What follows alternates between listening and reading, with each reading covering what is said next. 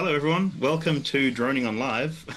I'm not Ash. My name is Dan, and uh, we're going to be chatting to Ash about, I guess, the, the evolution of droning on, firstly, and, and learning about his journey through his uh, his ownership of different drones and how droning on came to be. And then we're just going to talk about the evolution and the future of drones as a whole, and uh, where's you know where's that going to go? Where are drones going to go? What possible technology might we see in the future? Um, and yeah, just the general chat with uh, everyone in the comments as well would be fantastic to learn about everyone else's kind of journey into drones, what got them interested in drones, and um, yeah, where they see themselves going in the, the coming months or years. So thank you, firstly, Ash. It has been a very long time coming of us sitting down and chatting. So I appreciate you spending some time with us today. Pleasure. Yeah. Hey guys. So you can see me now. This is a very very ad hoc stream over here. Um, but hopefully it works out, and hopefully we're looking and sounding good. Sorry, I'm a bit shiny. I need to sort out the window. But yeah, Dan, this is Dan's show basically, and we we just offered to uh, host this on Droning on Live. Dan will also be presenting this on onto his own brilliant channel. Um, and also, this is on behalf of their um, brilliant community over there in Australia, the Mavic Mini um, group. You might want to introduce a little bit more about that as well, Dan. But this is your show, so you take yeah for sure yeah. So for the for context for everyone else out there who's listening we've got a uh, a very hyper niche group called mavic mini australia but we're open to really anyone joining the group.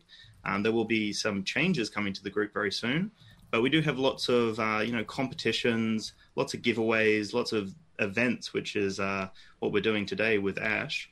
Um, so we've got some really exciting things coming up coming up on mavic mini australia and we're really just trying to create I guess, a club, you know, a drone club where people can feel welcome and comfortable and have open conversations uh, without getting kind of shot down by the community. So we're really trying to open up conversations and allow everyone to ask uh, the questions that they're, they're burning to ask about their drone or about the rules or regulations or whatever it may be. So that's kind of what we're trying to trying to foster over there a really nice friendly community which so far it's been fantastic so definitely join us if uh, if you want to learn more about drones in general, the Mavic Mini, join some competitions and giveaways. That'd be fantastic. Yeah, definitely. Mavic so, Mini is still one of my favourites. I haven't had much chance to fly it recently, but it is such a good little drone. And um, it, you know, the, the other drones, the other Mavic range are nice and portable and compact, but the Mavic Mini you just can't beat because it really does fit in your pocket. So it's definitely one of my mm. favourites. And I'll be joining your group as well, as long as you'll have me as an honorary Brit living in Sweden in an Australian. we might group. let it slide. Yeah, it really is such a powerful drone, and it's such a great starting point for so many people as well. I find, you know, just through my YouTube channel, like I'll find a lot of people will ask me, "What drone should I get?" That's such a common question, and I feel like the Mavic Mini really is one of those great, like, solid starting points for a lot of people. Yeah, yeah, definitely. So, in terms of uh, yourself, Ash, I'd love to hear your kind of journey and your trajectory through through drones. What what started your love of drones? How did this whole thing start for you? Well, that's the weird thing, really. I, I didn't start with drones, and I think that these days, you know, drones are so easy to get into, and anyone can buy a drone. Anyone can, pretty much anybody can fly a drone. My mother's flown my drone. My dad's flown my drones. Um, and you know that's a very different generation for them because you know when they were younger they didn't have anything really apart from control line um, things that flew. Um, so I started when I was 12 flying radio controlled aircraft. So I remember when I was 12 heading over to the flying field with my dad, and we I had a, a glow fuel, so two stroke plane, and mm. you fill it up with with fuel, and it was a great feeling refueling and you know actually starting the engine. You know, like you do a full size rotary aircraft. Mm. Actually starting it and then taking off and launching up into the air, and yeah, it was a very very satisfying feeling. Yeah, that's awesome. So that's how it all started, hey? So it was like you and your dad kind of learning with what so it was a fixed wing plane that you'd have to you'd have to fuel with petrol. Yeah yeah basically. And then you take off and this is the difference as well you know um, you fly a drone now and when you're up there flying around for 20 minutes or so you know you've got a constant indication on the screen of how much flight time have you got left. And you know that oh, i should start flying back now. Whereas when you're flying with glow fuel on board and you're only using your eyes. You've got no, you know, remote FPV view. So you're kind of having yeah. to listen because you can hear the tone of the engine change as it starts to run out and lean out on the fuel. Um, right. So you'd have to listen for that. But sometimes you'd just be having so much fun you'd forget, and the engine would stop. right. And so then you'd have a dead stick landing where you know you you, you shout dead stick, and everyone in the in the airfield knows that they need to sort of look out Yeah, for yeah, it, and you'd basically then just drift it in and land it. But it, you know what I loved? I loved the fact that you then land, refuel, not just take a battery out, put a battery in, actually plug in a fuel hose, f- feed in some more fuel, light, start the engine again, and take off. And ah, amazing fun. Yeah. Have you ever flown That's- fixed wing RC aircraft? No, I haven't. Has anyone else, Keith or anyone? I think we've lost. That's something I'd lo- love to do. Hey, that would be fantastic. And it, you know, like you said, there's more of a process to it. It's not just, oh, just take out that battery, put in the other one. My control's already turned off. I take straight back up again to the sky. It's, Yeah. you know, you don't. I guess it's it's a process. You're sitting there, you're waiting for it to fuel, and I'm guessing you would get get attuned to the different sounds. Would you? It's more like you, you've got to be even more present, listening to what's going on. Absolutely, yeah. Because the other side of it is um, you might have actually you have a carburetor. You know, it's an engine. It's not a, a brushless motor that's that's running Yeah. or not running. And sometimes you just couldn't wouldn't quite get the tune right. And also, if in summer you tune them differently to you would in winter. So before you take off, you know you've got the engine running. The first thing you do is tweak that carburetor a little bit, like a choke kind of thing, or opening, letting more fuel or m- more air in. Uh, sometimes you'd hear, you know, it'd start spluttering in air as the engine started to warm up, and you'd be thinking, "Oh no." Um, and I'll never forget. You know, you had other problems as well. So you'd have, um, you know, we used to run the receivers on AA batteries. So your receiver pack would have maybe, th- you know, be running on three AA batteries, and sometimes you'd. Well, I remember my dad spent six months building a Cessna 152, a really, I think it was a 55 inch wingspan. Um, I, I think that's about over a meter. I'm rubbish with inches now. Um, but I remember him spending ages, and he wrapped all the wings, built them up, you know, wooden wing structure and everything, and it looked beautiful. And he rolled. Hmm. He's, we got to the airfield, and I said, "Dad, shall I maiden fly this plane? Because you don't fly. You just take me to the airfield, and you know, you're my wheels, my transport." And he said, "No, Yeah. no, son. I've built this. I'm going to fly it. It's my aircraft." Started this massive 152 MDS engine. I think it was MDS was the brand at the time thing roaring down the runway, like massive, bigger than anything I'd owned or flown at the age of 12. Took off and it carried on and it was looking really good. And I said to my dad, mm. You're not going to bank now and turn around because it's going to be out of visual sight soon. You're not going to be able to see it. I'm trying, son. I'm trying. And we think that the receiver pack battery had died because after Oh. it ah. took off, it just carried on and on and on. This Oh. this is 30 years ago. It it was a very different safety thing back then. I mean, now it would be catastrophic. Such a big aircraft. But we, we were taken off from a runway of an airfield where we had permission to fly. There was nothing Yeah. around for miles, and these things didn't fly for that long or that sort of range. So we found the aircraft smashed up in a pile surrounded by cows um, after about two hours of hunting. Uh, but yeah, it had, it had its challenges as as do modern drones today. That's for sure. Oh, that's devastating as well. All that work gone into it. Oh, I think it's I think it's cute that you actually had a motor. Uh, maybe I'm going to show my age here, but my first intro to flight was gliders, and uh, you, you didn't have a remote control. You you just hope your glider was really shit because if it was really good, you had a long way to go to get it back. Like, oh no, yeah, and you just hope it'd go. Fifty meters will do. I just want it to fly, you know. And sometimes they'd go and go and go, and you know, it'd be four, five hundred meters plus with these you know, big gliders that you make out of balsa and uh, tissue and I can't remember what it was that you put over them to you know make the um, the tissue tight. Um, but anyway, if you had a really good one, yeah, you were sort of almost dreading it working because you knew you were up for a big hike to go and fetch it back again. But they were really throw and forget.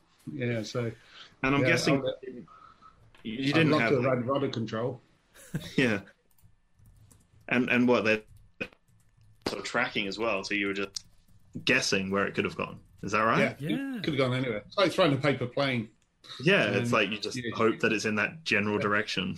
Yeah. But did they ever land you in one week- piece? Could you ever fly them more than once, or did it Yeah. land and smash? if you- sometimes if you're lucky, yeah, if you landed in a grass field, you'd be good for another throw. Uh, but more often than not, they ended up in bushes or trees or something. Oh, Yeah, right. And uh, I can remember because the um, the wings, because they were you know one um, one long wing that went across the central central body, and that used to be put on with elastic bands. Um, so you'd always find it with the, the you know wing had flown off that direction, and the fuselage was over that direction, and you know, getting more elastic bands out and try and fix the wings back on and give it another throw. That was the other problem with glow fuel. Um, yeah, we used to hold the, the fixed wings together with elastic bands. You'd, you'd put the wing on and then secure elastic bands diagonally over the Yeah, top of it. But glow fuel Yeah. used to rot anything that was made of rubber. It would just literally dissolve it. So you had to sometimes you'd have to check your elastic bands before every day of flying because there wouldn't be any elastic band left. But um, the next step from then, I mean, it's good to start with this because you know we're talking about the evolution of drones. This is Yeah. where it all began. You know, this is b- long before you know this. Let's the, the thing still common to all of this is the fact that you had a transmitter and a receiver. You know, that's the, the, the persistent bit that's gone all the way through to modern drones now. Um, I then got into helicopters and started flying helicopters, which absolutely loved. I had a Hirobo shuttle was my, one of my thir- first. Um, then I that was a 30 size, and then I had a can't remember the name of the bigger one, but I bought a 60 size helicopter.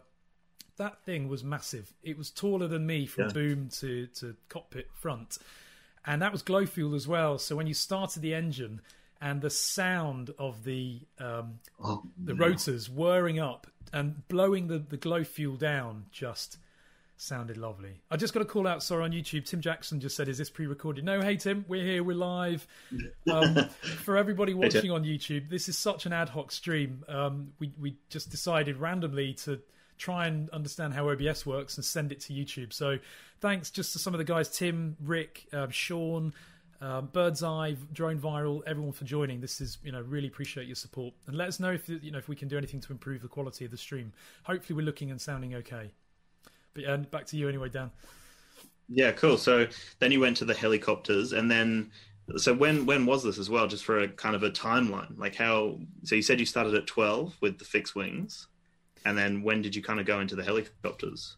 So I I flew fixed wing up until the point um, at which I left home. I think because that was the point where I could actually afford a helicopter. They were really expensive in those days.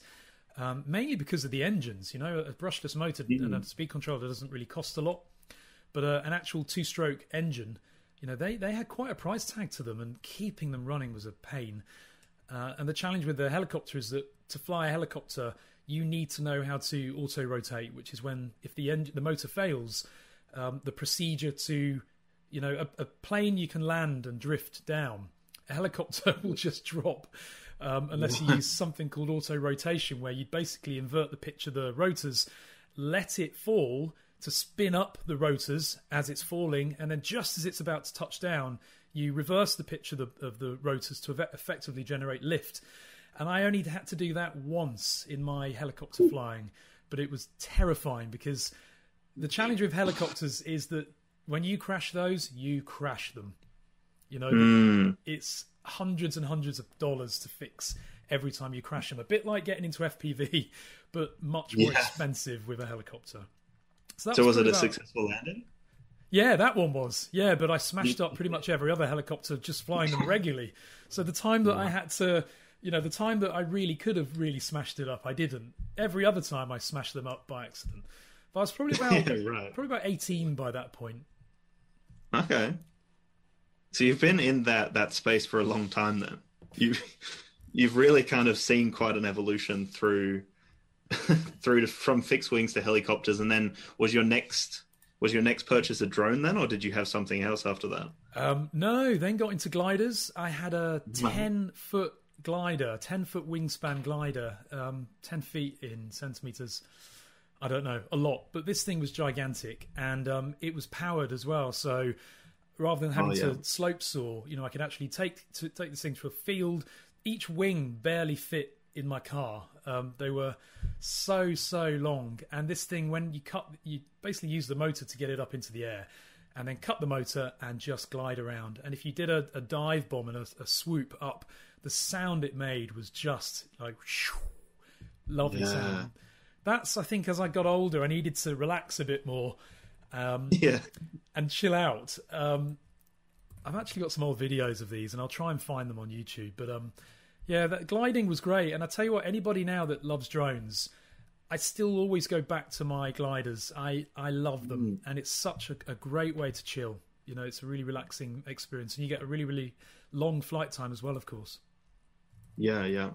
And what the modern gliders as well? Do you have control over them? Like you said that, that some of them had uh, like propellers, right, or some form of motor. Yeah, so the the one I had had a brushless motor at the front, so we were getting on a bit now later. Brushless motors were still very expensive, um, and they were very very heavy, and they you know but they produced so much more power than a brushed motor, and so that was really you know when we started to understand brushless motors. I remember looking at it and thinking, why the hell has it got three wires coming out of the back of it instead of two? What happened to black and red? Now we've got three different colours. What what's going on? Um, but yeah, the, the, that's when it really started to get exciting because you take off, and then as soon as you stopped um, the the motor, stopped you know up in the air, the folding prop would fold back so that you had loads of aerodynamics, and you know that was just great Oh, fun. right. Absolutely, Yeah, that's loved it. So did you say you're bringing up some videos? I'll try and find um, if I can. I'm not sure, and even if I can show, I don't know how I share. Is this working? Yeah, I think it is. We're very, Oh, very cool. new to OBS, I'm afraid, but I don't know if you can see on the stream. I think the guys on the stream can see this glider, um, but there you go. 10, 10.5 feet wide, in fact. Wow. Oh, my So this is your video here. Oh is it? wow, that's so cool. This is my. Oh, it was. Ju- oh, that was the maiden flight, by the way. Um, Yeah, that's awesome. and that's you know that really got me interested in um, slope soaring. So you can see it's just lovely. You only had rudder and elevator control, no aileron, um, no flaps. So when you tried to land this thing, this was the landing. It did not want to go down. It was so aerodynamic and light. Oh wow. It's trying to get it down on the ground. It didn't want to stop. it was born to glide. Exactly. Yeah, it's just absolutely loved. Absolutely love that glider. I recommend that still to today. Anybody that you know wants to get into gliding, um, or anyone who wants to try an alternative type of flight, buy yourself a glider because they're great fun. Yeah, that's awesome. That's so cool. So then, when was your first drone purchase after that? Um, my first drone purchase was a Hubsan X4. I think, as everybody's Oh, yeah. first drone purchase was. And it's funny, I walked into a, an electronics shop the other day and I, I saw their shelves stacked with um, X4s. And it's lovely to see it still for sale because it's a great drone. You can crash it, smash it. Anybody watching now that you know wants to get into drones and you want something that's really quite robust, I still to this day recommend considering a Hubsan X4 because they are great and they're cheap. Yeah, and they're a great brand as well. They have a lot of um, you know aftermarket care as well with their parts, which is great. So if you do have any issues, they've got quite an extensive extensive kind of range of propellers available and accessories and components, which is great. Yeah. that was one of my early ones as well. Definitely, yeah, they're they're really really durable. What about you, Keith? What was your first drone? Yeah, pretty sure mine was a Hubsan as well. Um, and uh, I think it lasted about eight minutes. Uh, before I crashed it. uh, yeah, um, typical guy, didn't bother reading any of the instructions, just stuck batteries in it and uh, sent it on its way straight to a tree. And that was probably my intro into drones, which was cool. Didn't put me off them.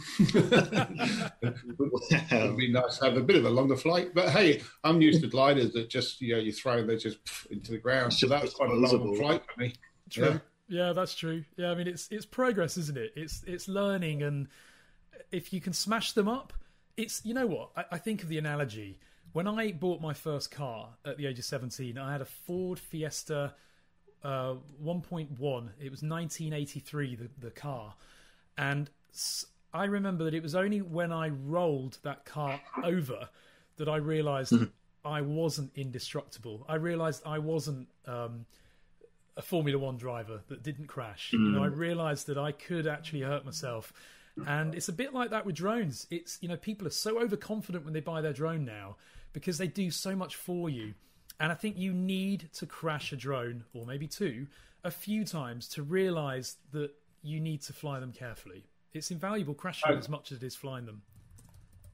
Yeah, and, and I've, I've brought this up a few times about um, the, synergy with uh, riding horses, and they they say that you you can't you, you know, you're not a horse rider until you've fallen off about twenty times, and because other than that you're just sitting on it and you know the horse is taking you on its journey or whatever. But to be a really good rider, you literally have to fall off about a dozen times. I think drone flying is very similar. I think if you've never ever crashed a drone in years of flying drones, I don't know you're really flying them. You're just sort of you know, got it, you're running through the controls and stuff, yeah, and you're playing it really safe. Yeah. Um, but you've never taken it anywhere risky. You're not really pushing it to the limits. You're just sort of, you know, running the controls, which is not quite the sort of same thing. So, yeah, I mean, there's been a few times where I've had a couple of close calls. There's been a few times where I've, you know, hit, a wall because I got too close. Um, but I've learned from that, you know, and I think unless you do sometimes, you know, push yourself a little bit, you you know always get the benefit of that sort of experience. You know, so when you actually need to be going somewhere that's a little bit more difficult, um, and that's when you, your anxiety starts kicking in and you start freaking out True. because you're just not used to it. Yeah. Yeah, it's, e- it's easy to become complacent as a drone operator. You know, to forget to check your props before you fly, to you know forget this and that. So yeah, you absolutely valid point. Yeah, for sure. No, that's that's really good. And like in terms of um, starter drones, then do do either of you have recommendations? You said the Hubsan four. What are your thoughts on like the Tello as a starter drone, for example, like a practice drone? I personally, I mean, Tello is great. You know, Tello is really, really good. But to be honest, if you want to really, really become a good drone operator, the first drone you should buy should be one without GPS, without optical flow positioning, um, without you know VPS system. It should be a drone that you actually have to fly. Because otherwise, you just become complacent. You, you know, you think that all drones will hold their position when you um, let go of the control sticks. The reality is that you know every drone operator out there needs to be ready for ATTI mode. They need to be ready for a loss of compass, a loss of GPS, because it will happen to you one day. It's in my drone flying throughout owning lots and lots of drones. It's only happened once to me where I've lost. Um, I had an ATTI failure. It went into ATTI mode. I think the GPS or the compass, one of the one or the other failed, and I remember it started to drift. And I thought, oh crap! And you have hmm. to manually pilot it because when when that happens, it won't hover in its position when you let go of the sticks. It will fly away. And all the flyaways that we hear about these days, you know, the majority, you'll read the operator saying in a forum, "Oh, my drone flew away. It just didn't, you know, it just went. I, I had no control of it." Well, that's because it went into ATTI mode and you didn't know how to fly it back to yourself manually. And also, hmm. the other thing is return to home. I hate that feature, and I wish there wasn't actually. No, I can't really. I almost wish there wasn't a button for it on the mm. controller. I wish it was there if in an emergency that the drone invokes itself because I see and I read about far too many operators even a YouTuber that has a massive following uses return to home on almost every single flight to get his drone back. And that quite frankly just means you can't fly. You know, you shouldn't be using return to home. If you can't navigate your drone back to yourself and land it yourself, then you shouldn't own a drone, really. Mm, and we've spoken about the the default setting as well for return to home is normally 30 meters. So a lot of people don't look into that. And as we've mentioned on, on previous events, you know, 30 meters, you could be hitting a, a tree at 30 meters, or you, you could be hitting a building at that height. Like you need to, if you are using return to home for whatever reason, need to change that setting. Otherwise, you know, there's a high possibility you might hit something, which people don't seem to look into that setting or maybe know that there's a setting there for that. Um, and yeah, you do notice a lot of people kind of uh, rely on that. Also, there's when um, when you see comments about uh, hit the return to home, it didn't return to home; it just landed um, because they're, they're like 30 meters away. I'm like, why are you returning the home from 30 meters away? Just turn it around and fly back. I mean, it's there. exactly. You can go and grab it. Yeah. Yeah, I mean there is an over reliance on return home. I mean I I don't use it at all, and so I'll either use my camera to get me back, or I'll um, use the map and fly back on the map. And so I don't actually use the return home button. I mean it doesn't help if you've got no GPS because the map's pretty much useless. Um, but certainly, um, you know, if you can uh, turn the camera around, you should know where you are. And so you know, it shouldn't be too hard to get you back. And then, you know, once you get within a reasonable distance, you can hear it, and so you you know you you're pretty close. Uh, but yeah, I do think there is a reliance on return to home. Yeah, I mean, Yeah. always always know where it is in the sky. We should all be flying line of sight. We should always be, you know, be able to look up and see our drone. Um, and when you fly your drone back, please get, you know, everybody get into the habit of looking at your drone and flying it back visually without looking at the, the screen. That's how if that if you can do that, you become a far better operator. So you control your altitude, you control your direction, your ascent. The other thing, the other common mistake people make is to fly their drone above them and then to just descend all the way down. Try and fly your drone back to yourself whilst descending as well, because mm. drones prefer to be in, in forward motion. You you actually conserve battery by flying in forward motion. You actually use more battery in a hover than you do in forward or backwards or side in flight, basically in in directional flight. So you're actually preserving your battery if you're moving. Um, I mean, it's not not really a consideration if the drone's above you and you're descending to land anyway. But it's just learning to be a better operator by controlling, coordinating your altitude and your movement at the same time. You'll become far Yeah. better as an operator. Mm. And that's actually, um, you know, reminded me of a lot of comments that I I received on my early Mavic Mini videos about how there was a lack of, you know, sensors, a lack of a, a tracking mode, and how a lot of the time it's actually focused on the pilot to to learn how to fly and, and learn a lot of these maneuvers. So, you know, uh, I, I was a little kind of indifferent to it. I almost expected that that it would have it, but people made a really good point that this also forces people not to rely on all these active track modes and all these automated modes. It's it's actually forcing you to learn how to fly the drone. It is. Yeah, Yeah. they, um, they were talking about they weren't going to buy a Mavic Mini because it didn't have um, the forward sensors on it. So they're going to go buy a Mavic Air 2. I'm like, you're really going to spend an extra grand just because you couldn't be bothered to figure out where the hell your drone was? Uh, because, I, yeah, you don't really need sensors. The only time the sensors have gone off on my Mavic 2 Pro was when my donkey decided to walk up and have a have a good look. So, I've, I've, my wife one day asked me to have a check on the animals, um, and I'd hurt my back, and she'd gone to work. So I'm like, oh yeah, sure. So I opened the window and sent the Mavic Two out.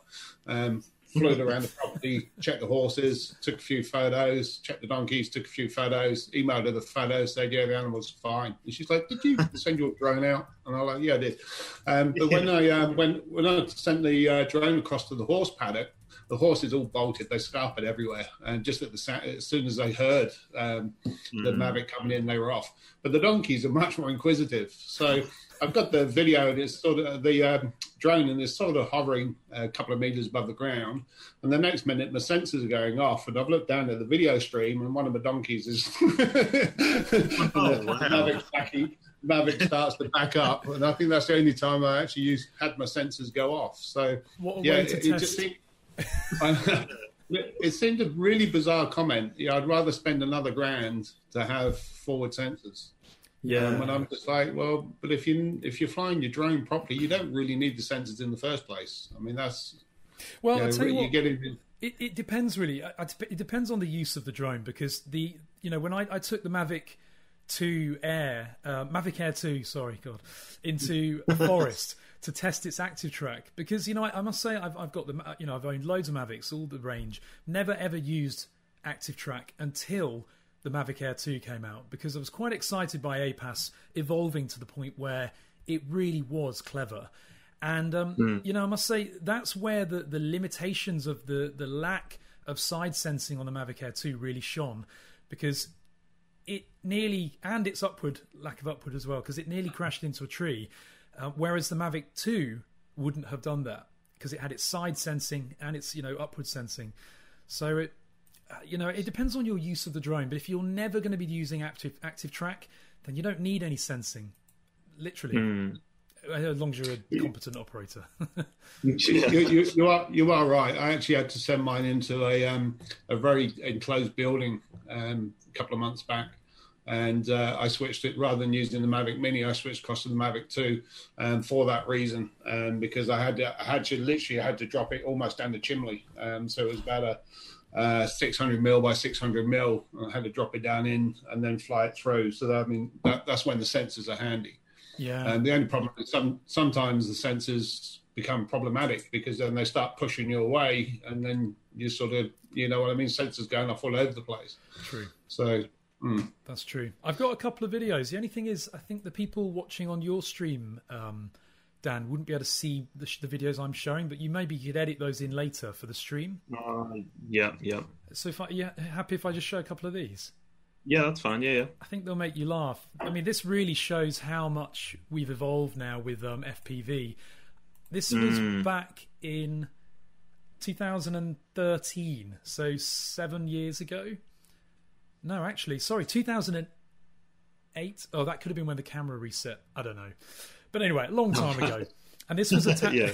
this was strapping a little camera, a digital camera, onto the front of a, a dual motor jet that I loved flying. Now these things, Whoa. you had no time to think when you were flying these. Genuinely, they were so so rapid. Um, and it's- this is all line of sight. There was no, you know, no um, FPV feed. I literally had to land it to look at the footage. Um, but this is, you know, you can see how far you can see line of sight because I'm flying this only by eyes, um, and it was quite a windy day as well. But this was all we had back then. You know, I had a five minute flight before I had to land it again. It was carrying a massive nickel metal hydride battery pack. Um, and I think it's this video where I come into land and I nearly hit myself and I have to jump out of the way. Um, what- It's almost like the early days of FPV here. yeah, Look at that. absolutely. Oh, no, it wasn't this one. Um, that was one. And then here's the actual jet itself. Ooh. So this is what Nice the actual landing. jet looked like. Um, so it's 30 amps it was pulling from the Oh, that is batteries. so cool. And literally to launch them, you'd start the motors. God, I look so. I look older there than I do now. Throw, throw it, and look at the big Yeah. antenna on the old RF uh, transmitter. Yeah. I've got audio as well, actually. You'll hear it when it dive bombs. I don't know if you can hear the audio. No, because we're on mute. But these things were so, so rapid. You know, that's seeing it in the air, you can see just how quickly it flew. And I think if you gave that to most drone operators now, they would not stand a chance of being able to control it. And, you know, this is where I say about buying a manual drone that has no stabilization, no no control system that keeps it in, in, in a hover. If you can fly something manually, then you can fly anything. And there are so many other avenues to radio controlled that you know you guys should all explore because the feeling and the thrill of flying something like that, amazing fun. Mm. Would you say that that's prepared you more for flying drones now? Like with your knowledge from flying all these different, you know, flight options out there. Like has has it improved your knowledge? Would you say? Yeah, definitely. Because you understand more about aviation. It's not just about controlling the drone. It's more about understanding Yeah. the aircraft. You know, what can it do? What are the limits of this aircraft? And you know, I keep shuddering when I see these people installing custom firmware on their drones, uh, their DJI drones, to increase the the tilt threshold and increase the vertical um, ascent and descent. I don't think they understand that DJI have put those, those constraints in for a good reason. Because when you start to tilt a quad beyond a certain point, you're, comp- you're you're reducing its ability to maintain altitude, and that means that ultimately you're going to fly the drone in a way that it's not really meant to be flown. And that's fine if you know what you're doing, but for those people just flashing it and not really understanding the the, the aerodynamics, it's definitely a risk. Yeah, yeah. And do you have any more like you- mentioned that you know starting out with the drone without GPS and kind of all these safety safety options inbuilt where it's just hovers and it holds its position and it's just almost like you don't have to think about it.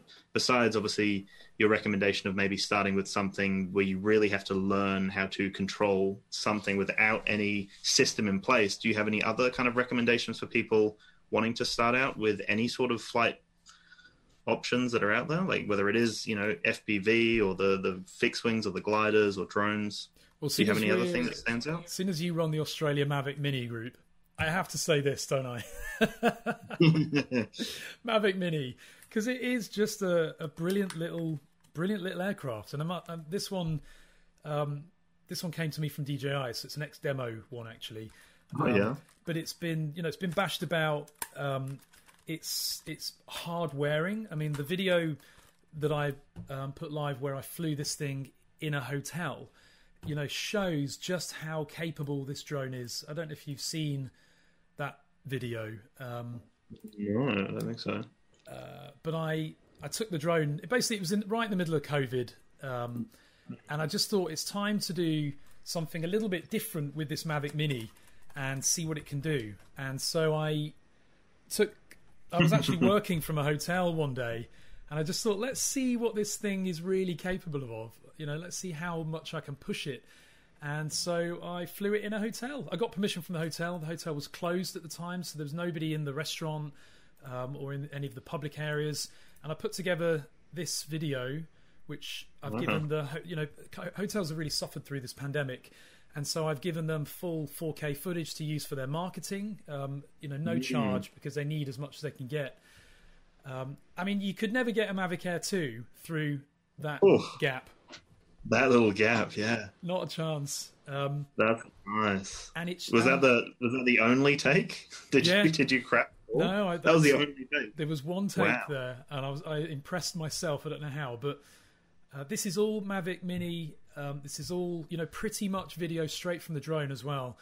Um, I didn't have to really apply any color grading to any of this. Um, and I just think it's such a great drone because you know if I was doing this with the Mavic 2 or the Mavic Air, I would not be comfortable flying it in a hotel that I didn't own, a very prestigious hotel. Um, you know, I love this shot. I was really pleased with this flying Oh, through that's these a cool shot. yeah, flying through these big ball things.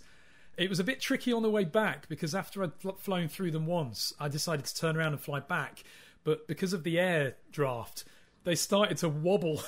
Uh, yeah, yeah, they would have done. But the staff Oh, were yeah. the staff loved watching it. You know, they'd never seen anybody fly a drone indoors. And you imagine for this this kind of thing could be really good for a hotel that's struggling with business because of COVID. This could go viral, and I hope that they do something with the footage because you know it'd be lovely to see them making the most of it. Really, The one where you went, this one there, where you went through the light bulbs, Yeah. that's a really nice shot. Yeah, I was that's pleased really that. cool. It's a bit dreamy, isn't Yeah, it? Yeah, that's good. Yeah, really cool. This is quite cool as well through some tables. Um, Mm. and um, And this really is invaluable, isn't it? Invaluable marketing for them. It is, and all with this little drone. Yeah. Yeah. You know, it's it's incredible. Really, I, I love this little drone. It's absolutely brilliant.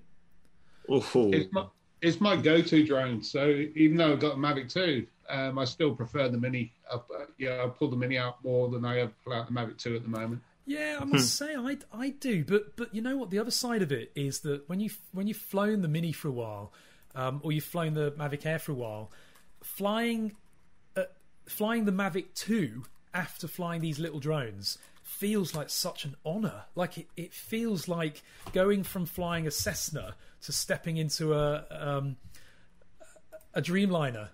It just feels there's something really special about it. oh, that's great. But I gave them all of the footage, and you know, this was the closing shot of it as well, which they've got a lovely big rug in the hotel, and I thought that'd be a nice vertical ascent straight upwards. Yeah. It really does enable so many options with the Mavic Mini, doesn't it? Like so many industries could benefit. Like imagine the real estate industry in general. Like Yeah, yeah, some of those shots you get would be fantastic. definitely. Yeah, I mean, it's and this is what I'm seeing now in in FPV. You know, in a few months ago, well, a few years ago, it was all about shots for co- commercial TV content on the drone.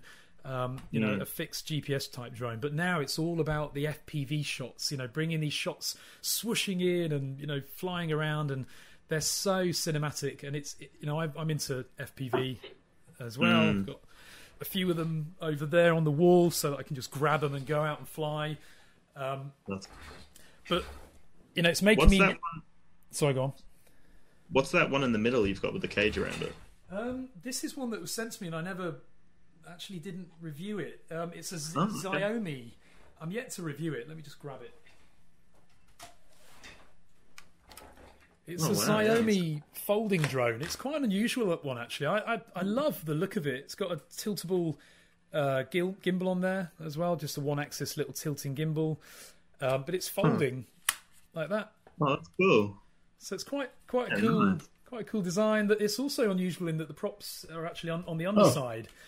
Um, the Oh. downside of that is that if you, if you hand catch it in flight, ouch. Oh, So So right, of course. Nice idea, but it needed cages underneath as well, rather than just.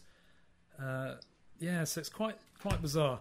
Just um, to yeah. Mike in the chat. Sorry, Mike. Yeah, that is the the hotel that I used to work from. Actually, we've moved away from there now, but the Mavic Mini video is from from working. Um, I used to work from there, like hot desk from that hotel.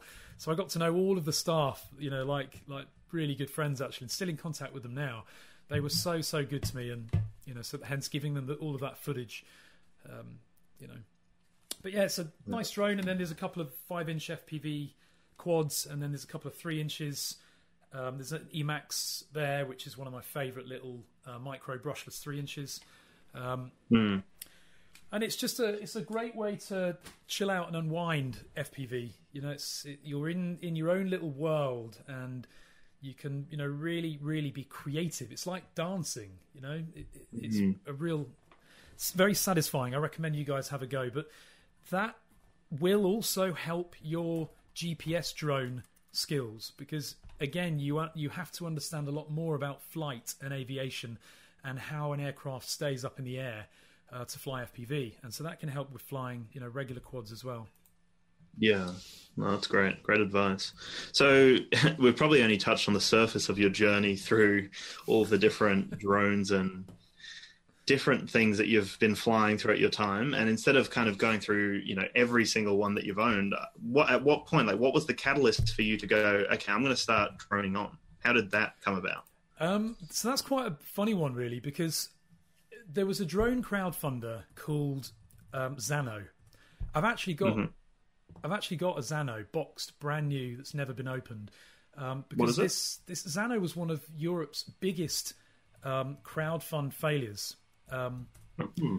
It raised. It was a drone crowdfunder. As usual, these are a disaster most of the time, and it raised millions and millions, 2.3 million in backing.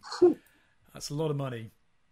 And it basically was a disaster. And they claimed that this drone, you know, it was one of the first micro GPS drones with a high resolution camera. And unfortunately, it didn't live up to any of that in the end, unfortunately. They were based in Wales as well, so UK based, but it had global backers. And they showed signs of, of struggling and failing and there was a, a Zano owners Facebook group, and I joined it because I'd, I'd invested. You know, this was back in uh, early 2014, I think it was, or so. And um, I was quite excited by it, you know, because I was just getting into GPS drones at that point as well. So I backed it, but I pulled out with a refund quite early on after I saw that it just didn't look viable. And in the group that I was a member of, there were thousands of members, and I said to the guys, "Look, guys, there are problems with this crowdfunder you need to take note and un- make sure you fully understand what you're investing in here. And I outlined in bullets all of the challenges and the problems. And I mm. just got I just got abuse. I got trolled, I got insulted, I got told to shut up and go away, and I'm just ruining it and it's exciting and it's going to be a brilliant drone. And a year later, the company went into liquidation. They didn't deliver.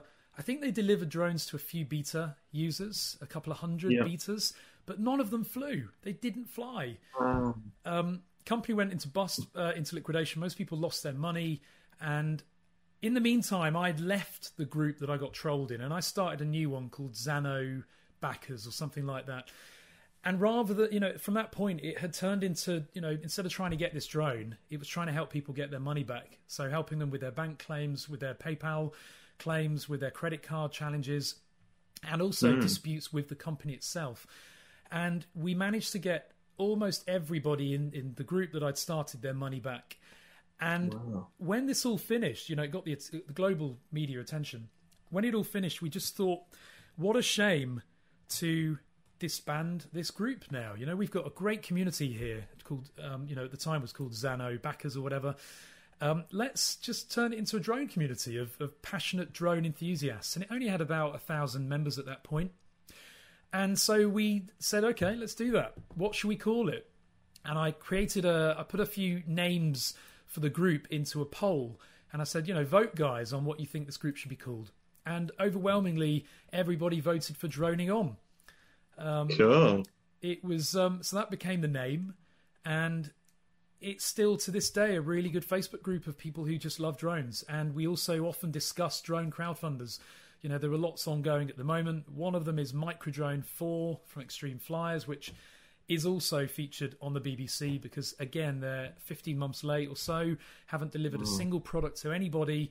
Um, the CEO is is bullying and insulting people on Twitter, including me and Sean, who's in the chat from Geeks Varna. Um, all we're doing is trying to help people. And when that Yeah. campaign launched, I wrote an article to show that this is flawed. People still backed it. It raised millions, and it's currently a disaster. So mm. it's droning on started from something that was pretty bad, you know, a bad topic of crowdfunders, you know, failing, but it's turned into something really positive, and I'm, you know, I'm really, really happy with that. Really proud, and you know, really, really proud of all of the members who are just really, really supportive.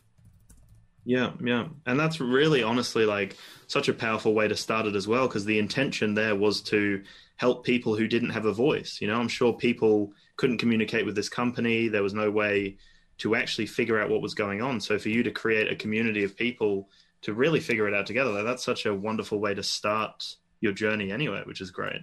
And you had no idea it was going to become droning on at that point. So that it all started with that group that's now been renamed. And is that still the same group that is. you've got right now that's droning on on Facebook? Yeah, so joining on Facebook, um, and then about uh, basically after that, the group got some attention from some other manufacturers and some crowdfund companies sent me their drones.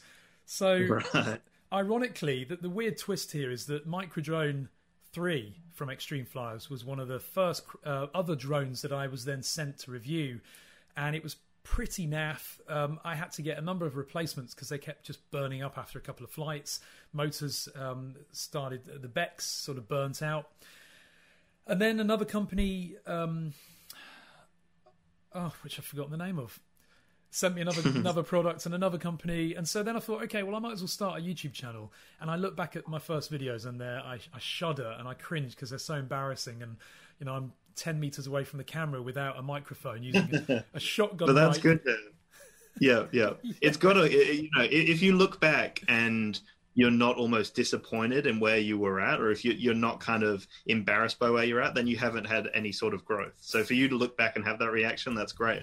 means obviously you, you're proud of where you're at now, maybe. Yeah, yeah. I mean, it's it's it's all a learning thing, isn't it? You know, you as mm-hmm. you start getting more into YouTube, you learn what to and what not to do, and you learn techniques that work and techniques that don't.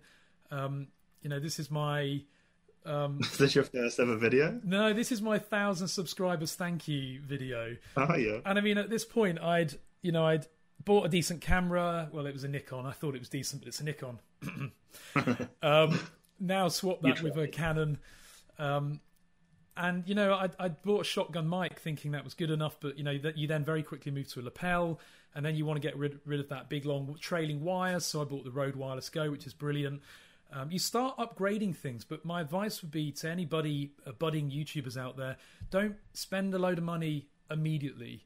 Pace yourself and just start to en- enhance things as you go along. So buy a better camera later, buy a better microphone, um, buy you know the, the editing equipment later. You don't need it all immediately, and it, primarily it's about the content. It's not about the how it looks. I would say sound has to be good. People can tolerate um, woolly video, but people cannot tolerate bad sound. Um, Yes. you know, even when I watch back my first videos, I can't tolerate the sound in those early videos, and I wouldn't watch it. So get that right first. Um, and all you Yeah. need to do is spend thirty pounds, fifty dollars, whatever, on a decent lapel clip-on mic. And back in those days, I used to plug that clip-on mic into my phone, and then what I'd do is in edit align the two audio between my camera and the the, the clip-on mic, and then uh, merge them in in the editing process. But you know, then I discovered that actually I could plug that clip-on mic straight into the camera. Duh. But you live and learn. Right. So, so what was like when you started this whole thing? Because I know for you know a lot of people out there, and I'm sure a few people are listening who want to start a YouTube channel. It is quite a daunting concept, really, especially now as things are moving on, and we're seeing a lot of high budget YouTube content out there.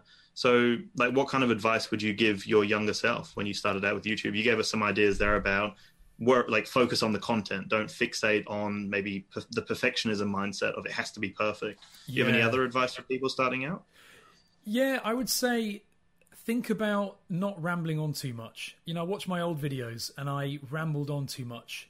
And now when I look at my videos, now when I look at the editing process, the editing workflow, I cut out so much of what I've said. Um, so keep it to the point. People's attention on YouTube is very, very short. And you'll find that videos over five minutes are probably too long. Uh, Try and keep your videos to five minutes in length because that generally is people's uh, tolerance in watching content. And you know, if you're producing a, a tutorial, get straight to the point. Don't spend the first minute of the video trying to get them to subscribe. I don't even ask people to subscribe, I don't think, these days in my videos because if they like your content, they will anyway. Asking them just wastes content time and I, you know, watch my early videos now, and I used to spend, you know, maybe 30 seconds to a minute saying, you know, if you like this channel, please subscribe, go and have a look at Instagram, look at Twitter, look at the Facebook group, blah, blah, blah. Just shut up, Ash, present the content. because when someone searches, how do I fix this? How do I hmm. do this? They don't want you rambling on about just subscribe to my content you know subscribe subscribe subscribe. They just want to know how to to achieve whatever they've searched for. So i've changed that massively in recent videos. Um, other than that try not to just be a talking head. Always mix in some video mix in some static image mi- mix in some footage from flying your drone. Try and keep it interesting because if your video is entirely this shot then you know I will bore my viewer. Um, And it's when you start to change little things like that that you notice your subs climbing, your views climbing. Um, you've got it right. I, I mean, I remember, I remember when I had ten thousand subs, I had a number of um, channels that were my go-to channels that I always used to look at for you know how I want my channel to look. And yours, Dan, was one of mine. I always used to Was watch it your really? content. I remember commenting early on your videos, yeah, years ago, and you know, I remember thinking, I love that guy's channel, and I want mine to look like Right. that one day. wow that's amazing I've told you this before, and if you, I, I wish Yeah. there was a way to find someone's lifelong comments on your channel because you'd see some of mine from years ago, before drones.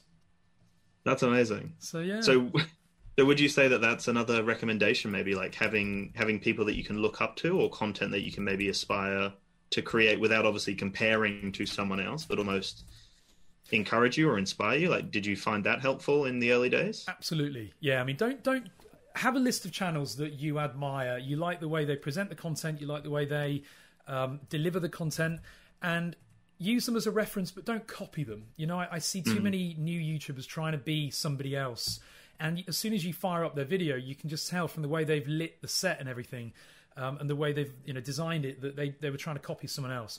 And you know, hopefully what I've what I'm building here this was just a shed, by the way, um, a white shed. Um, you know what I'm doing is trying to create a creative space in here where I'm I'm working, but also you know for my day job, but also it's a, a space where I can create and edit my content. And so you know I want it to be a little bit different, and you know I'm trying to make it look a bit different. So hopefully it does look, you know, a little bit different. Um, the camera will never be in the same place. I want I want it to be very dynamic and be in, use all the parts of this. So that's the other thing. You know, my old videos, I used to sit in the kitchen, terrible for audio, yeah, worst acoustics you can get. Um, I used to sit behind my kitchen table, and you know that was my shot. And so try and try and change it up. You know, people get too comfortable, and I don't want I don't want my channel to look like this. Um, so I'll often be outside. You'll notice when you go through my videos, I'll be in different places. You know, before I had this, I was different parts of the house, and I still intend to get into different parts of the house, um, and in the garden, and by the beach, and everywhere, because I want to. You know, the viewers like it if they see something different, because it's not just Yeah. about the content; it's about how it looks as well. Yeah, for sure. Yeah. And I think one thing that I really appreciated about the brief chat we had just through Messenger, um, you know, when I asked you if this was if this was your full time job, you, you told me that you had, you know, another job and a career, and then this was kind of like it, it always started as a hobby. And you know that really resonated with me because I think a lot of people I talk to, and early on when I started YouTube, the kind of the thought process a lot of people kind of come like the conclusion they come to is oh, are you doing this to try to make a living out of it, or are you doing this with the intention to make money? And I think that can lose its special moment. You know, if you're really fixated on the fin- financial gains, you're then it's hard to kind of blend that creative outlet with focusing heavily on making it a business. So for me, like I, it was really good to hear that from you because I know, you know, when I came into this, I I did it as a creative outlet, a way to connect with people, a way to kind of have my own voice and start a community. Um, but you know, it's even to this day, it's like it's still a hobby. I still just enjoy it for what it is, and and I don't know whether that feeling that that beautiful kind of essence you have whether that would be lost or if that would kind of change if it became a business. I agree. Um, yeah I, I, used to scuba dive many years ago oh, yeah. my instructors were um, so passionate about scuba but then their business started to take off and they started to just really lose that passion for it. And I, I think mm. the same can happen with drones. If you start making it a business and if you know with youtube as well once you start depending on it for money, the drivers that you have for creating content change dramatically. They'll, they won't say it does, but it does. Let's face it, mm. we do our jobs because we love them. I love my job. I've been with the company I'm with now for 10 years. That's the longest mm. I've ever been with any employer. I'm normally a year here, you know, and a year with the next and a year with the next. But I love my job. I'm really passionate about it.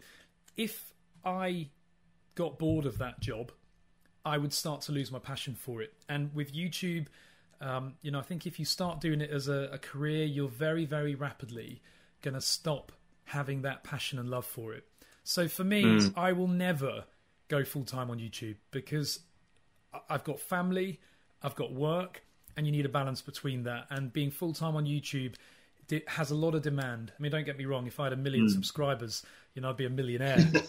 that would be nice. Yeah but it's not all about the money. And there are too many YouTubers out there who are about the money. And I hate this new trend of um, sp- sponsored advertising slots on some streams.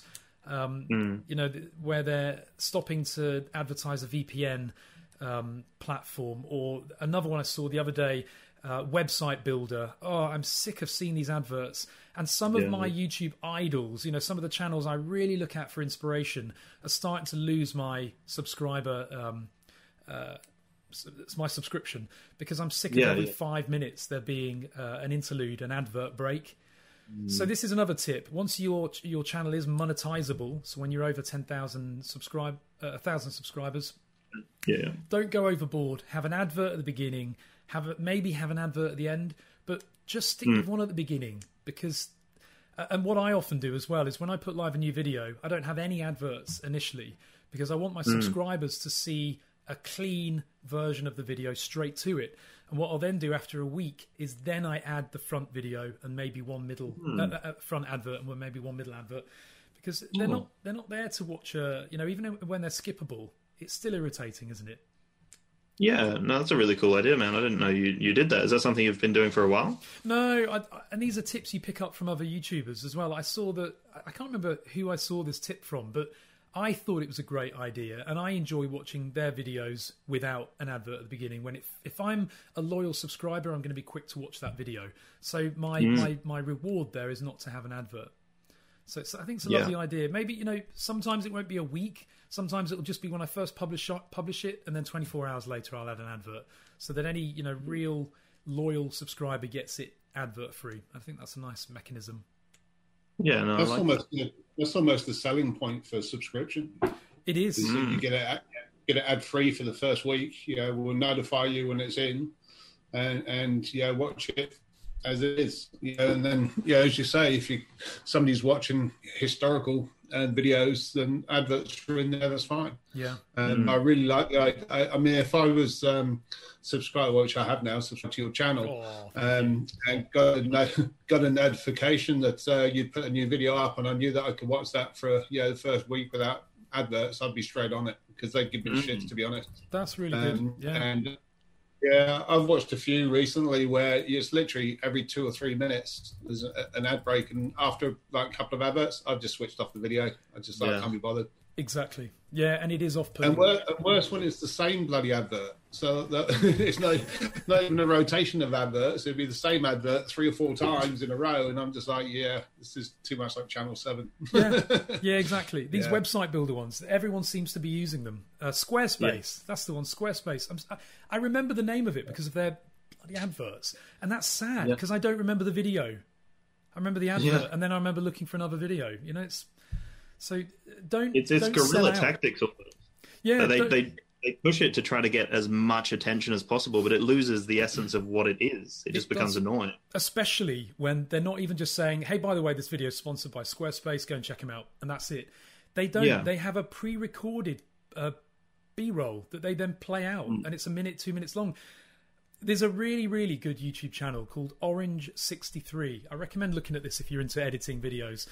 This guy Okay. produces the best free transitions for Premiere and video tips and editing tips. Real, real idol of mine. But ruins it by adding three minutes or so of, of pre-roll trailer sponsored video into his videos and it, you just skip through it and it's just annoying and it's a real shame that so many youtubers are selling out by doing this now do youtube for for the content and because you enjoy it stop thinking about the money you know it's not about the money it's about enjoying it and i you know I, i'm having a break from youtube at the moment because I've moved house. We've just done a massive house move in, in Sweden, and um, so I, you know, I'm, I'm pausing content produ- production for a bit, but you know, I'm, I'm doing. I can't wait to get back because I love it. Whereas when, it, when you start having to do this to pay the mortgage, to pay the bills, I don't think I'd love it anymore. Yeah, for sure, man. That's it. And then you're so dependent as well on, you know, a system that you you don't really have too much support through, which I spoke to you about before. You know, the the, the real the real concern is the mental health of the YouTubers that are that are like actually stressing themselves out over how can I produce as much content as I possibly can. And it's coming from a good place. They want to survive. They want to eat. You know, they want to Yeah. pay their rent. But it it becomes a bit yeah, it changes the whole approach to it. You know, you're not going into it necessarily for you know the creative outlet there is actually that money attached to it so that's, There's a that's big- really cool you know There's a I big think that's- difference. In the, sorry, Dan. I thought Yeah. you had to stop. no no sorry There's a go for big- Big difference in the mindset between doing something because you have to do it and doing something because you want to do it. Exactly. Um, so I Mm. think that's where the problem is. Once you yeah have to do this, then it becomes almost a burden. yeah uh, as opposed to yeah, oh, hey, I, I really want to do this review. I want to yeah tell people about this particular product. is completely different from oh, I'm going to have to do this now. Got to get it done by the weekend because you know people are expecting the content. I haven't written one for a couple of weeks, and you start putting a lot of pressure on yourself. Yeah. Um, mm-hmm. Whereas if it's something you're doing because you really enjoy doing it and you, it's something you really want to be doing, then you'll find that time and, and the timing will be what works for you. Yeah, uh, because it's, you're not under that sort of pressure.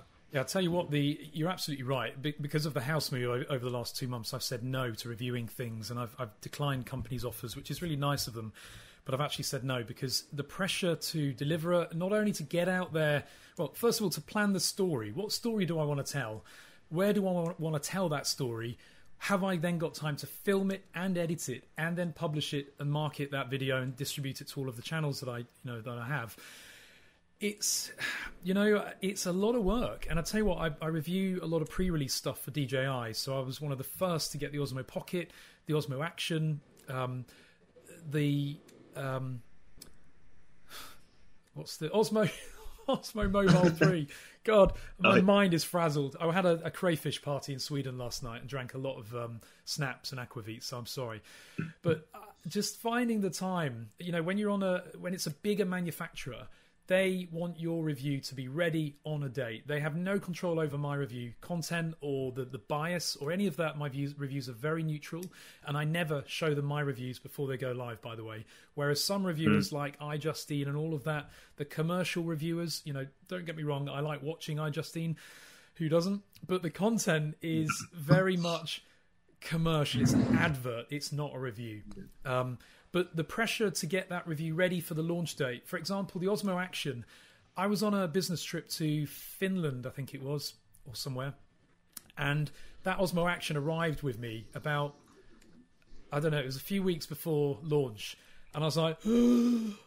You know, because I want to review it. I want to get my review out there so mm-hmm. that people know whether to buy it or not. And I remember I took it with me um, to Finland. It was absolutely freezing, and I was there. You know, luckily I was in a hotel by some water, so I was dunking it, tying it onto a long bit of string, dunking it in the water, doing everything I could, running with it. You know, in my suit and wearing my trousers. no one was allowed to see it, so if anyone walked past me, I had to sort of you know cover it over because you get in big trouble when you sign. Um, you know, a, a, an NDA. And by the way, when you sign these NDAs, all they say is that no one's allowed to see the product you're reviewing um, no one's you're not allowed to talk about it with anybody. They don't say that your review must be positive or must be negative. Hmm. Uh, you know, not that they'd say that, but there's a lot of Yeah, but that's good to clear up. Yeah, that is absolutely. good because I think a lot of people think that because they received a review unit, they have to say a particular thing. But like you said, it's not the case. No, And if it was the case, if they, if they wanted that, that's I'm sure that's something because you know I've had had people reach out and try to get me to say a particular thing, and they're the ones I, I blatantly refuse. I also I agree with you. I don't like the idea of the company getting to see the video before it goes live. So then they get that final say. They can cut it again. They can tell me what to do. You know that that takes away the creative control, and it becomes more of an advertisement then. it is an advert. Yeah, I mean, as soon as Yeah. the manufacturer has control over your content, you're not in control of it anymore, and therefore it's not really your content. And I'll never ever let that be the the, the position. And I remember rendering out that uh, the, the Osmo Pocket as well. You know, I had that a long time before launch, and I gave them lots of feedback, and we went through lots of firmware and software iterations with that to get it right. And I remember editing out that as quickly as I could because when they just as I was about to finish my review set, they released a new bloody app. So then my review, you know, is kind of irrelevant before it's even live, and it, it needs to be relevant for la- for launch. So I had to reshoot a lot of that with the new app. And I remember editing it, and the video was like almost 20 minutes long. And I remember rendering it out and thinking, I really need to sleep because I've got work in the morning. And it was like maybe two or three in the morning. And then Premiere crashed. So, Oh. right at maybe 97%, it must have hit a transition that the renderer didn't like. So I had to start it rendering again. But you know, you're under a lot of pressure, and that's why I've, I've reduced the number of product reviews I do now because I just found I didn't enjoy it. And you know, Banggood Yeah. would send me stuff. I remember one video I shot where I showed the pile of stuff that I hadn't opened yet, and it was in my spare room.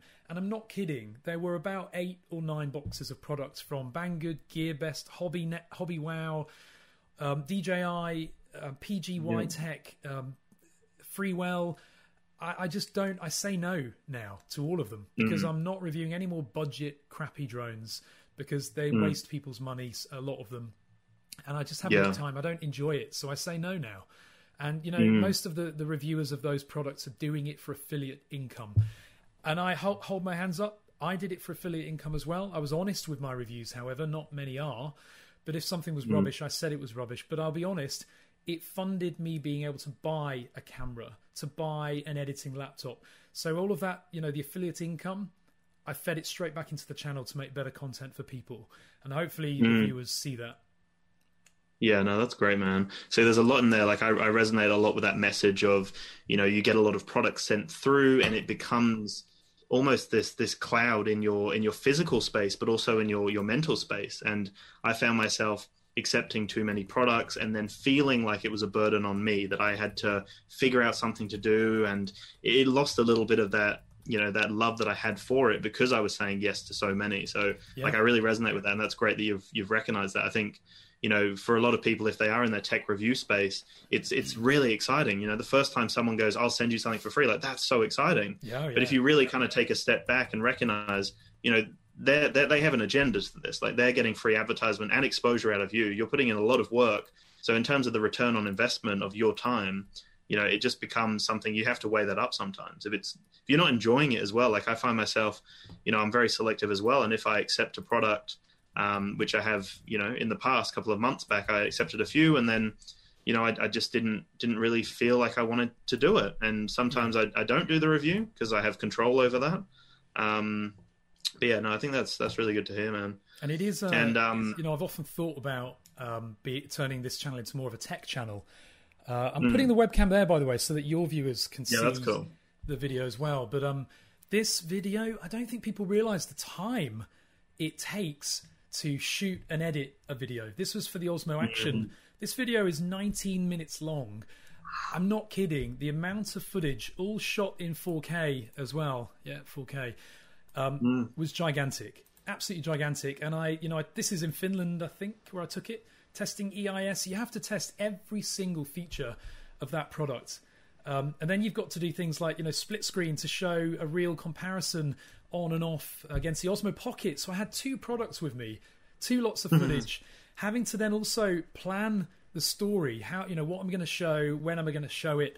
Um, all of that, it, it's such an amount of time. And so, to be honest, when you get a new drone for review, you've then got to think about well, I need a shot on the ground, I need a shot in the air, looking at it, I need a shot mm-hmm. from the drone, um, and it, it really becomes. I mean, the one thing, the one I'm really proud of actually um, is the Mavic 2 APAS. I don't know if you've seen this this review that I did, but this one I was so so pleased with because it was the first time I'd ever used Adobe Premiere's multi-camera editing mode, and it meant that I shot this entire video by myself. And you know, for for anyone else mm. out there wanting to make YouTube footage, um, use Adobe Premiere's multi-camera because I had three cameras. I had the drone, I had a Canon that I was holding, not a Nikon. I had the Mavic Air's onboard footage, and um, I had so I had all three, and I had a screen recorder on the app going at the same time. Now, mm-hmm. normally, mm-hmm. before I discovered Adobe Premiere's multi-camera, which I'd never used before, I would have had to have edited all of this myself by just dragging timelines. You know what it's like. It's a headache. Yeah, it's a nightmare. Whereas it's a puzzle. It is, but you know what? Multi-camera in a Premiere, Premiere makes it like a game because what you mm. do is drag all three clips um, onto your timeline. You turn them into a multi-camera, and then all you do is hit play. And as the video's playing on your Premiere timeline, you press buttons on your keyboard one, two, three, four, five, six if you've got other cameras. And what that does is flick between the cameras, so you become a live cameraman. That's yeah. awesome. So that's how I edited this. So this is the Mavic Air's shot now. that the viewers can see. Mm. The viewers on YouTube can just see the actual end video. Um, and then I decided, you know, I then wanted to show the trees I'm about to come through. So I hit the Canon to show what, what the hell is this Mavic Air 2 about to, to do. Mm. And then I show the app. So again, I'm flicking between them so the users can see the, the app shot. And if you decide you've, you've edited it wrong, you just wind the video back, press play again, and then re-edit by pressing one, two, and three. It's absolutely brilliant fun, and it meant yeah, that so... I could film all of this myself. You know, which is I love this shot. This really shows how clever the the Ooh. APAS system is. Flying through these trees all by itself. Wow! Yeah. And the end of this, I, I then start to run. So really test it. Oh come on, YouTube! It's probably we're streaming as well. Ah. Oh, oh ad. Advert. Sorry, folks. well, it's a few a few weeks yeah. old now. Here we go. So running through the forest, carrying a heavy tripod and a heavy Canon, um, and it's following me, and I'm not even looking at the drone. But look at that. That's, That's, amazing. This is almost that, that shows you a lot of evolution, right? It does, there. doesn't it? Yeah, my Mavic 2 couldn't do that. I, I was actually gonna. This is the funny thing, really. I was actually going to film a Mavic 2 APAS comparison, and Mavic 2 didn't even get through the first entry into that forest. So I thought, I'm not even going to bother. That'll be a short video. yeah, definitely. Yeah, um, well, so it would actually just stop, would it? It would stop the. Yeah, wouldn't go through. I mean, it's it, you know ultimately yeah. it could have, but I think DJI decided that you know from a safety perspective, you know they've massively limited the the capabilities of the Mavic 2. There's no reason why the Mavic 2 could not be upgraded to APAS 3. I personally think it's got mm-hmm. as much processing power on board that it needs to do it, but they've limited it. And as per DJI's evolution, if they stick APAS 3 on the Mavic 2, people will say, why should I buy the Mavic Air 2? Which is yeah, a shame. Exactly. Yeah, it is, and that, that's just business, really. You know, they've got to have some sort of offering in, in each range to make it stand out. Otherwise, like you said, why would you bother? You would just get that that high end one. Or exactly. Um, yeah. Brad in the chat uh, sorry, Feel Good Danny, love that username in YouTube, has said any news Mm. about the smart controller versus Air 2.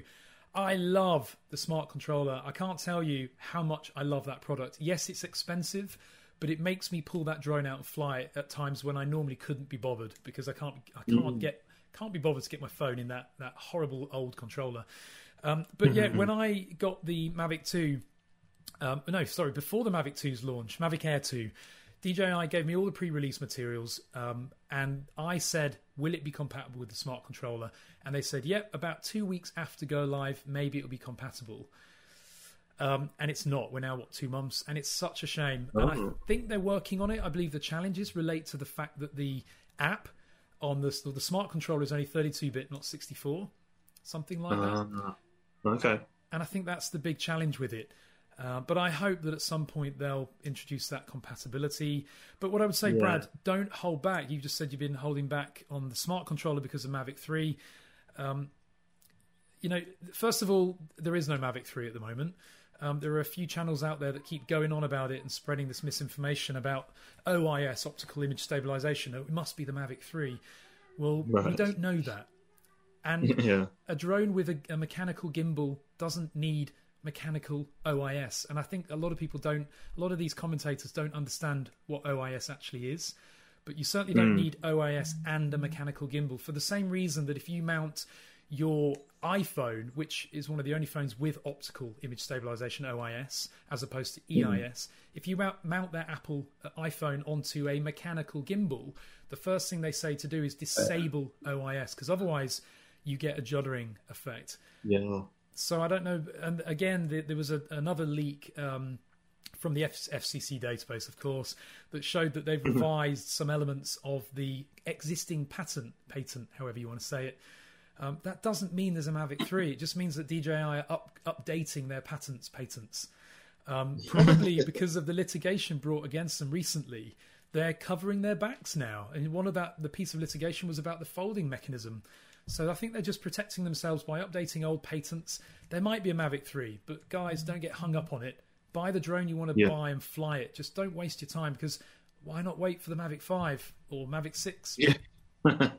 Exactly. You'll always be waiting for that next thing, that Yeah. next golden thing. So I guess that's a kind of a good transition. We haven't really spoken about the future of drones. And, you know, one thing that stands out to me that, you know, might be a thing in the future, I don't know if there's like kind of legal, legal ramifications for it, but have have there been any waterproof drones or rainproof drones? Is that something that you think will be coming at some point? There have. I mean, people have tried. So Lily, you might remember Lily. That Mm. was um, said to be waterproof. In fact, I got offered one the other day, Ooh. a beta model. Um, he wanted a couple of hundred dollars for it, and I couldn't quite justify that. Actually, he wanted three hundred dollars. Um, but if any of my backers would like to see me doing a video on Lily, an actual beta Lily with the controller, the bracelet, let me know. Maybe if you want to contribute. If anyone wants to send some super chats in this feed now, um, then I will buy that Lily and it will be um, one of my next videos. Because that was a waterproof drone. You threw it and it would take off and fly. Um, but unfortunately, they failed miserably. Another crowdfunder that was a disaster or a pre pre Yes. order campaign. There are some others though. There there is Spry from um, what's the company called? The Orange Drones. Not Autel? No, they look like the old X uh, old Autel drones. Oh, what's their name? Spry drone. Um, this is their racing waterproof drone. Um, Swell Pro, that's it. I've reviewed Swell Pro stuff. I reviewed their uh, FPV quad actually. It was really good. It was solid. I smashed this drone straight into a tree, and it was fine in the early days of FPV. But yeah, they've got Spry, which is a, a waterproof racing drone with a stabilized cam- camera. But they do also have their main uh, Swell Pro drones, which are a bit rickety and a bit DIY, um, but they are waterproof and they're not bad. They've been going for a long time. Chinese company. I don't quite know how they've gone on for so long now, but. Um, oh, Mike, you're right. You can't send super chats on this channel because it's not monetized yet. Oh, of course. but oh well. Um, but if, if, if my um, investors on the other channel want to invest in a Lily, then I will review it. but yeah, I, I, waterproof doesn't really appeal to me. To be honest, I'm not interested in flying a drone that, that can get wet. I, just don't really need to. What kind of things would you like to see? What What do you think is like the number one feature for you? I was discussing this with the the other day actually. Uh, and sorry, just to say, Mike said, "Yeah, we need to get over a thousand k on this channel." I would love this channel to grow. And very, just very quickly to explain, yeah. it is. I started this channel. Um, this is droning on live, which is my channel for. Uh, because I found that the editing process takes so long and filming and putting together these really you know creative videos, and so I wanted a way to just put content up there quickly. So I started droning mm. on live, which I film just with my mobile phone and I put them live on the mobile phone with no editing. It's quick and dirty, and if anything's breaking, I can get it on there really, really quickly. So you'll see some videos on here because what I also do is upload any raw footage. Let's say when I went out and shot that Mavic Air 2 APAS test, um, I hadn't um, hadn't pu- published the video yet, but what I did is gave my droning on live viewers a treat by just shoving up some raw footage straight from the drone with no editing to to actually show that it nearly crashed twice. Um, and so just. Yeah, a lot of raw footage that I put on there. There's my wife, so you get to see a Swedish girl as well. But it's there a, you go. It's a channel to basically just put stuff up quickly, and I love the fact that I can just film and dump it and make it live. Um, yeah. You know, the new DJI Osmo Mobile 4, an FCC uh, tweet came out from Kanha, Kans Haji on that, so I did a quick video about that. Um, so yeah, that's the, the, the one channel, and then obviously I've got the other main channel, which is the the main droning on channel. Um, mm. So th- this is this only has 651 subscribers. The droning on channel has 32,000, uh, and I'm so mm. grateful to everybody on that channel that subscribed. So um, yeah, sorry, that's just to explain the, the two channels. Yeah, yeah. So in terms of your dream feature then? Do you have some dream features that you're looking for? Yeah, so Ray in the chat has just made a really valid point. 360 camera on a drone. Why have mm. we not seen that yet?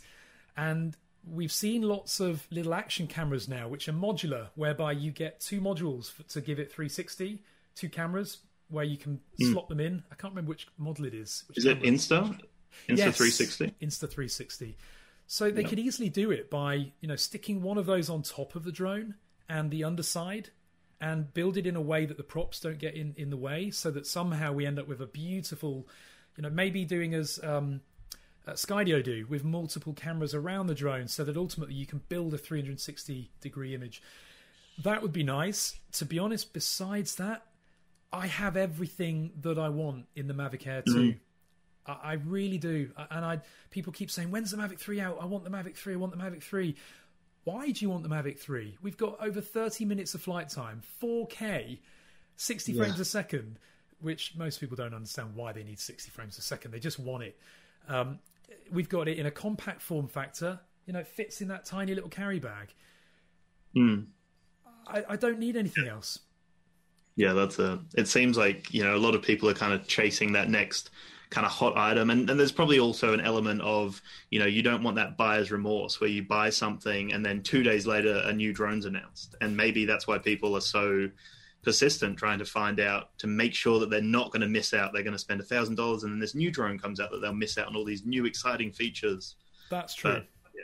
yeah, that's but true. I do agree with you, man. You know, like a lot of the stuff that's coming out now anyway like you, you would be happy with you know the mavic mini the mavic air even the older mavic air the original like they're all great the original mavic pro original mavic really pro good... you can buy an original mavic pro now for i don't know a couple of hundred dollars probably and it's far more capable than most people need even now even mm. today um, i mean the, this little thing that mm. that can do you saw what i did in the hotel and this thing yeah. is so the 2.7k limitation yeah but scale that up to 4K. Um, you know, as I do with with the, the hotel video, I scaled it up to 4K, and it looked beautiful. Um, mm. And I tested. I don't know if you've seen this in your your Mavic Mini group, but again, using the the Premiere's multi-camera mode, I took the Mavic Mini out on a incredibly windy day, 38 kilometer per hour winds, or 25 miles per hour. Are you miles per hour or kilometers in Australia?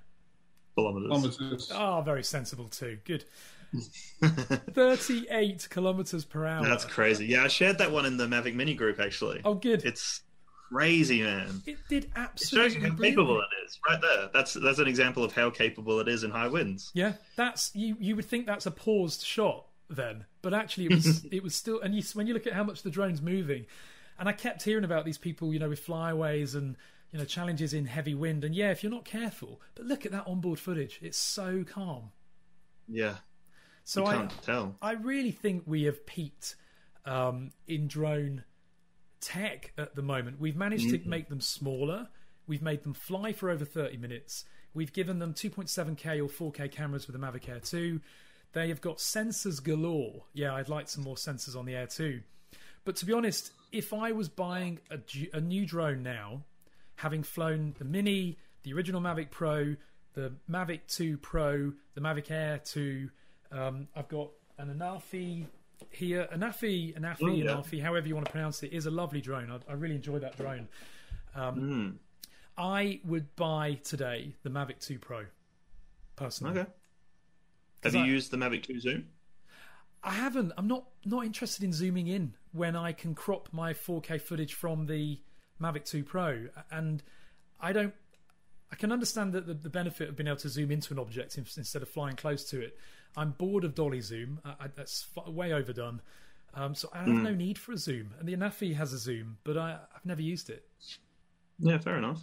I used it in Bulgaria when I, I took the Anafi. I was going on holiday to Bulgaria, and Parrot sent me the Anafi, um, which I must say I, I, I think is a great drone. You know, if it's a tie-up between the Anafi and this, to be honest, for your first drone. Um, Oh, this is- really? this Wow. is smaller. Yeah, the Anafi is absolutely brilliant, and the transmitter on the Anafi is lovely. Uh, sorry, my What is it that you like so much about about the Anafi? it's just it's portable. It's very very light. Um, it's not under 250 Yeah. grams unfortunately but it's um, very very capable. It's 4k it's um, the transmitter is so nice to hold in your hands. Dji could learn a lot. I can see why skydio picked up the transmitter actually. Didn't uh, skydio use are using the parrot anafi transmitter for the skydio drone Right.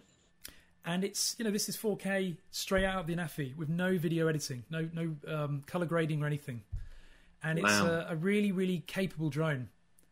Its gimbal isn't as good as DJI gimbals, so that the stability of the, the footage is not quite as good in in wind. Um, there's a little bit of wobble you can see there, but it, it's a really really nice drone. You get a good long flight time. You've got the fully 90 degree upward tilt as well. Yeah, I liked that idea. Yeah. Does Well- that work quite well? Yeah, I couldn't think of what to do with it. Um, so in my testing Yeah. of it, you know, I showed you know shooting upwards. You could use it to inspect things, I guess. Yeah. Um, but I, you can create some really cool optical effects like this, flying under a tree. oh, yeah. I don't know what else you can. But also, yeah, like where are the applications for that? I guess. exactly. I guess for inspection, that's a good that's a good point for sure. Under a, a bridge or something, Yeah. if you wanted to inspect underneath something, yeah. There's not a lot else that you can do. This is the zoom of the Anafi, Anafi. So that's Oh in- yeah. I mean, it's you know, it's a I think it's a four times optical zoom, um, but I I don't really know what else. You know, not really sure. Hey, drone vi- uh, viral. Hey, Aussie Tech in the chat as well, and just say hey, uh, Brad as well. Thanks you guys for joining. Because that was something I was thinking the other day. You know, have have drones kind of peaked? Like similar to how smartphones, they're now adding just more cameras, more power to them, but they're not really wowing too many people. Like, have drones hit that point? Do we think? Yeah, I mean, I, I remember the time when you, you know, you always wanted to have the next mobile phone. So I've had pretty much every Samsung Galaxy since they started. I've still got most of them actually. In fact, my Galaxy 3 S3 I still use for when I paraglide, um, and I've got that. That's my uh, cockpit computer, so I've got it on my lap so I can see, you know, where I am navigating. S3 still works, but you knew that with the Samsungs every year the new one was out and it did so much more. So you changed to to the next, the S4, the S5, S6. But I, I bought the S8 and the S9 came out, but my S8 still worked brilliantly. The battery still held brilliantly. Features weren't any different really. The camera was the same sensor, I think, so I didn't upgrade to it. The S10 came out. The only reason I bought the S10 is because I smashed the screen of my S8, and I, you know, it was cheaper to get an upgraded phone than to change the screen on it. But mm. we're now on the what Samsung uh, 20 S20 now, the new S20. Yeah, I don't need it. So I think no. drones have almost hit the point where we had to upgrade. You know, when you think of the original Mavic Pro, 20 minutes of flight, you know, it wasn't quite long enough. It was very heavy. The only reason we upgraded was because there it was an upgrade. But now, mm. yeah, I mean, Geeks Varna says, in my personal opinion, consumer drones will be dramatically different within five years, uh, both through mm-hmm. tech advances and regulation. He's right because regulation is forcing drones to be lighter and forcing mm. them to be compliant to some CE standards now in Europe, at least, uh, and that will come into the rest of the world as well. Uh, so that will drive the change and evolution of drones. I think regulation and what the consumers want. And I don't know, to be honest, I, I don't need anything else at the moment. And I, I love drones and fly them all the time. So, what the average consumer needs that flies them once a month, I don't think they need anything else apart from cost to come down. Yes, it'd be interesting to see where the Mavic Three goes um, because I know you know, there's still speculation as to what the specs will be, and there's a a, a lot of I guess um, rumor mills out there, but one of the ones that um, piqued my interest was they were talking about it uh, being set on an H frame, um, like the Inspire, um, mm. uh, but foldable, so a collapsible H, H frame, yeah. um, which make it much more stable in the wind. Um, so, I mean, that could be interesting if they uh, move away from the current form uh, to something that has more benefit. So, yeah, whether it's lighter or yeah, whether it's more stable in the wind, I mean, that might be a sort of tipping point. Yeah, it could be. Um, and again, that was just a a, a rumor. It, it, wasn't a yeah. um, you know Mavic Three definite. It's a rumor. I, I honestly can't see them changing the form factor of the Mavic. Uh, I really can't see that happening. I think if that H frame could simply be an Inspire Mini or something like that, because people love yeah. the gimmick. I reviewed mm. a, a budget Inspire clone once that had the folding undercarriage up, and it was so fun. Um, it was a gimmick well, until it broke. yeah. yeah. But I, I, I'm really not sure. I, you know, I, I think the I, I, liked the original Mavic Air look. I think mm-hmm. I don't personally love this look, and I said this in my Mavic Air "What's Wrong with It" video that I think it should have been prettier. It should have they should have adopted the sleek and rather sexy looking Mavic Air look and feel because the the Mavic Air 2 I don't think is you know they they just copied the original Mavic yeah. Pro and I don't think it's a good look personally. Yeah, no, I've got to agree with that. That was the comment that I made in my my video. Like I loved how unique the Mavic Air looked and you know, in terms of just uh, marketing and for the everyday user, like it makes sense for them to streamline the range. So when you go into a store, it's like you can have a Mavic Mini, a Mavic Air, or a Mavic Pro, and you look at them, they all look the same, and they can just talk about the specs. But the Mavic Air had that unique, stealthy, kind of sexy look to it, and and then it just disappeared. You know, it's now they all look the same. You could have sat the original Mavic Air on the bridge of the Starship Enterprise, and it would have fitted right in. It just looked yeah. cool, didn't it? But this just yeah. looks a little bit like an egg egg carton. You know, uh, I, I don't like the look of the, the Mavic range at the moment. I think they could be far prettier, but they're functional, aren't they? And they've obviously yeah, deemed this to be aerodynamic. Although, yeah, maybe. yeah, cool. Well, I know that we've been going for a while. I don't want to hold you up for too long. So, just kind of wrapping this out, are there any last thoughts or anything we've missed or anything you'd like to clear up or anything before we kind of end it? Um, I think there's one thing I would say. There's a lot of, um, you know, we talked about my roots in flying and aviation and stuff like that. And there's one topic that I'm very, very keen on, which is aviation and safety. And I joined a stream the other day um, with good old Bruce from um, XJet, and um, he's very drones own the sky, aircraft don't. And I completely disagree with that view. And you know, I think for everyone watching, we have to remember that we are guests in the sky, and the people that are up there in person, the aircraft, uh, you know, the manned aircraft, commercial or private, they are up there, and their lives are at risk. Um, we're not. I'm not saying a drone will take down an aircraft, but it will cause significant damage to an aircraft.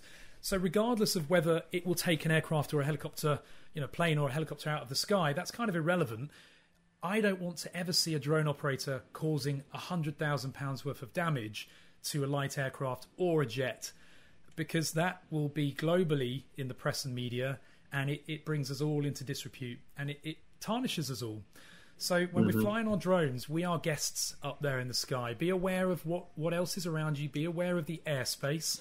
Be aware of what's called NOTAMs, notice to airmen, which is um, a, an alert that something else is going on. For example, there's a balloon fiesta happening, and so you should avoid this area on this day or between these hours.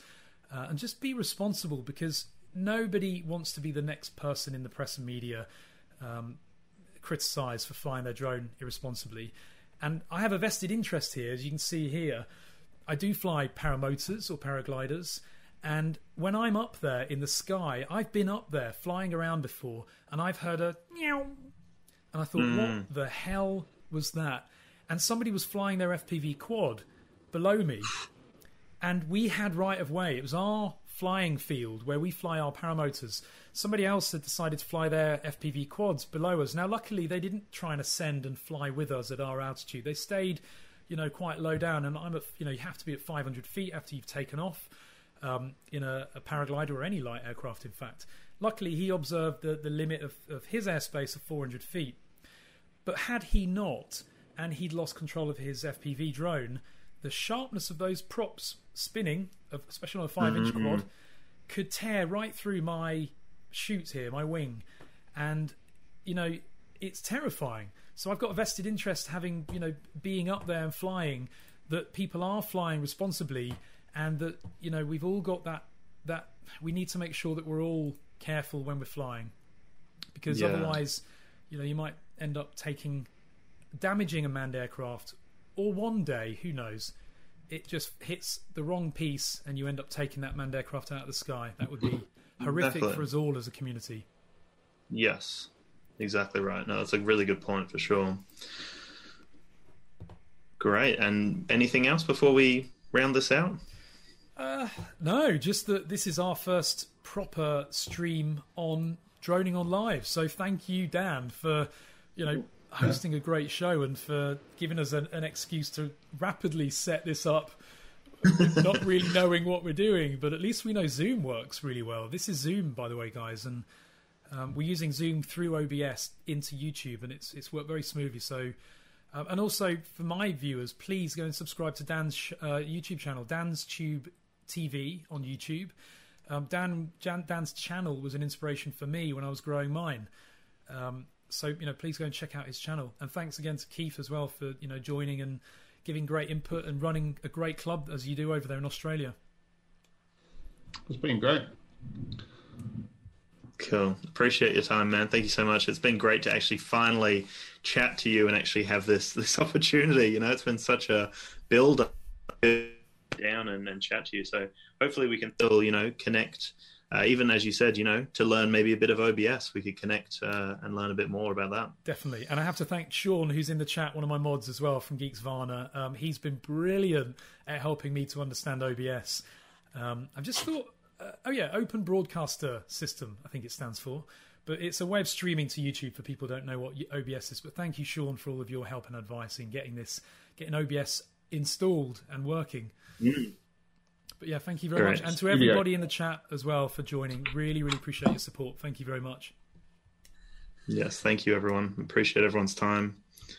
Uh, we did also have a few things that we didn't really engage with about favorite drones and first drones, but you know, it was great to see everyone engaging as well. Definitely. Cool. Well, thank you. Uh, we'll be in touch, I'm sure. Appreciate your time. Definitely. Thank you very much, guys. Yeah.